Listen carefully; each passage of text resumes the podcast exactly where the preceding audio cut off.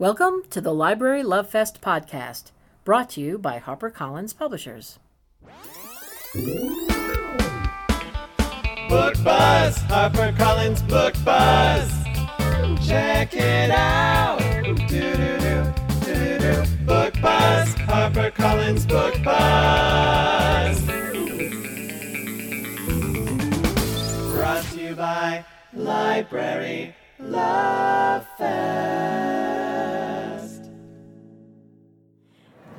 this is Lainey from the Library Love Fest marketing team, and we're here with a very special episode of Editors Unedited because today we're live from the ALA show floor, and today we're joined by uh, Tracy Sherrod from Amistad, which is a uh, portion of Harper One, and she's editorial director, and we're she's going to be here with her author, so I'm going to pass it on to her.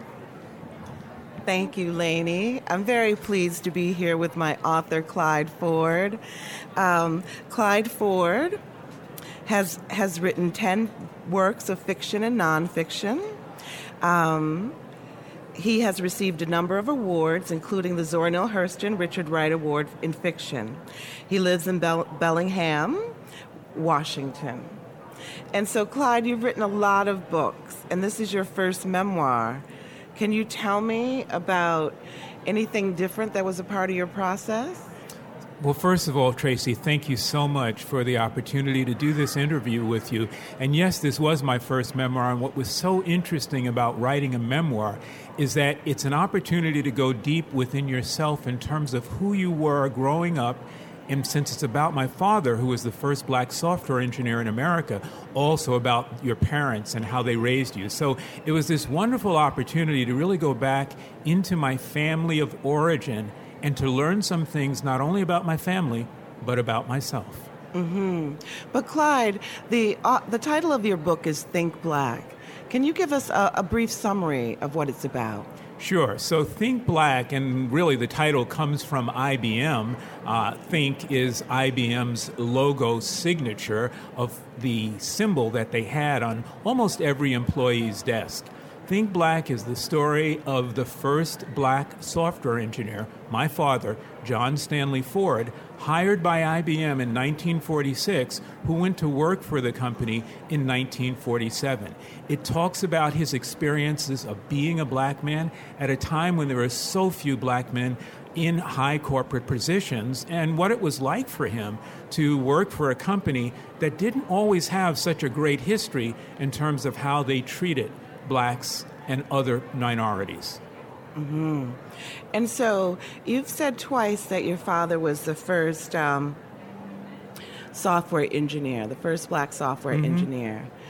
And so, how does that inform your narrative? What What do you think he had to sacrifice for being the first, and and sacrifice as part of recognizing that he had to take this job no matter what. Can you explain that concept? Yeah, that's a really great question, Tracy. And, you know, one of the things my dad used to say is that for him to keep his job, he had to be twice as good as one of his white colleagues. Mm-hmm. And in order to be twice as good, it meant he had to work twice as hard. And to work twice as hard, something had to give. And often, what had to give, I think, was the time he spent with us as a family, and maybe even the time that he was engaged and spent with uh, my mother in terms of their marriage. So I think he, as did many blacks who were first in their field, gave up a lot in terms of family, gave up a lot in terms of what they might have wanted to accomplish other than just working in order to pave a way for other blacks to move forward in the field that they were in. Mm, because in 1947 ish, around that time, there were a lot of firsts. Absolutely. And so often I would hear or be introduced to such and such, who was the first black lawyer at this firm, such and such, who was the first black uh, fire chief in this part of the city, such and such, who was the first black principal or the first black um, attorney or doctor. So, yes, that was a time right after the war when African Americans were breaking barriers, and you were really starting to see the first pop up and pave the way for many who came after them. Because we also see Jackie Robinson around the same time as well. And in many And- ways, I thought this was going to be that kind of narrative. Uh, simply a narrative which was a Jackie Robinson, Branch Rickey story with my father is Jackie and Thomas J. Watson, the president and founder of IBM, is Branch Rickey. It turned out to be just a little bit more than uh, a simple hidden figures at the beginning of the computer age story, and that's why I think what was so interesting for me to discover more about my father and really to discover a lot more about IBM. And so, specifically, what did your father endure at IBM in his early days? Well, I think one of the stories I tell in the book is probably most revealing, and that is that he endured, uh, in working with his colleagues, attempts to derail his career. And so here's a story I heard so many times from him, and I tell in the book. One of the first assignments he got from his colleagues and his department was to meet, have a business meeting with someone who turned out to be a rendezvous with a prostitute. The idea there was to catch him in a compromising position, to photograph him, and in that way to force him out of the company. Uh, what these folks didn't realize is my dad, while he might have worn a suit and tie for IBM, he also had some street smarts. And he happened to know a little bit about these women, and what he knew allowed him to escape without getting caught. And so, tell me the story about how he worked around um, the different things that happened at work, particularly how he used the, the community to help him Sure. uh, achieve his professional goals. Sure. So, you know, we grew up in the Williamsbridge neighborhood of the Bronx, and that was a really tight knit community of African Americans who were trying to move ahead economically, who were trying to move ahead in terms of their careers. Community was organized in many ways around Trinity Baptist Church. Trinity Baptist Church was catering to this group of upwardly mobile, upwardly striving, sometimes I even like to call them perspiring blacks because they were working so hard. And when my dad got into a hot, some hot water situations, he would often rely on the church, and in particular the church ladies, to help him along. And one of the stories I do talk about in the book is how he used the church ladies and the skills they had from working in the war as switchboard operators to help him through a particularly difficult time in one of the classes that he had at IBM. Mhm. Mhm. Yes, I thought that was a really fascinating story. It's one of my, my favorites in the book.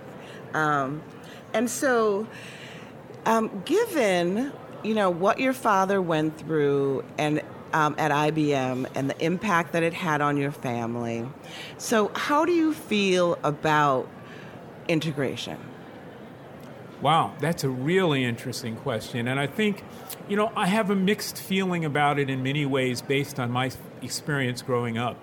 Because what we were always told as the first family, and by, by mean told by my parents, was that we, my sister and I as children, were representatives of our race. So if we went to the IBM Country Club and we were the only black family there, we had to dress impeccably, we had to act impeccably, we had to do everything right as far as my parents were concerned because we represented our race. Mm-hmm. That's a really heavy burden for a child to carry.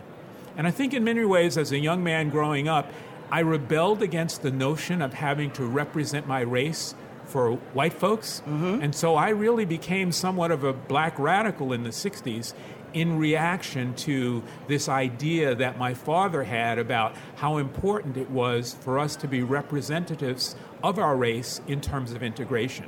I think later in life I got to a, a, a much more healthy place of recognizing that you need to engage people for whom they are and not just the color of their skins. But early in life, I tell you, it was pretty intense to be the only black family at, say, an IBM Christmas party and have everybody staring at you to see how you were going to act. Mm-hmm.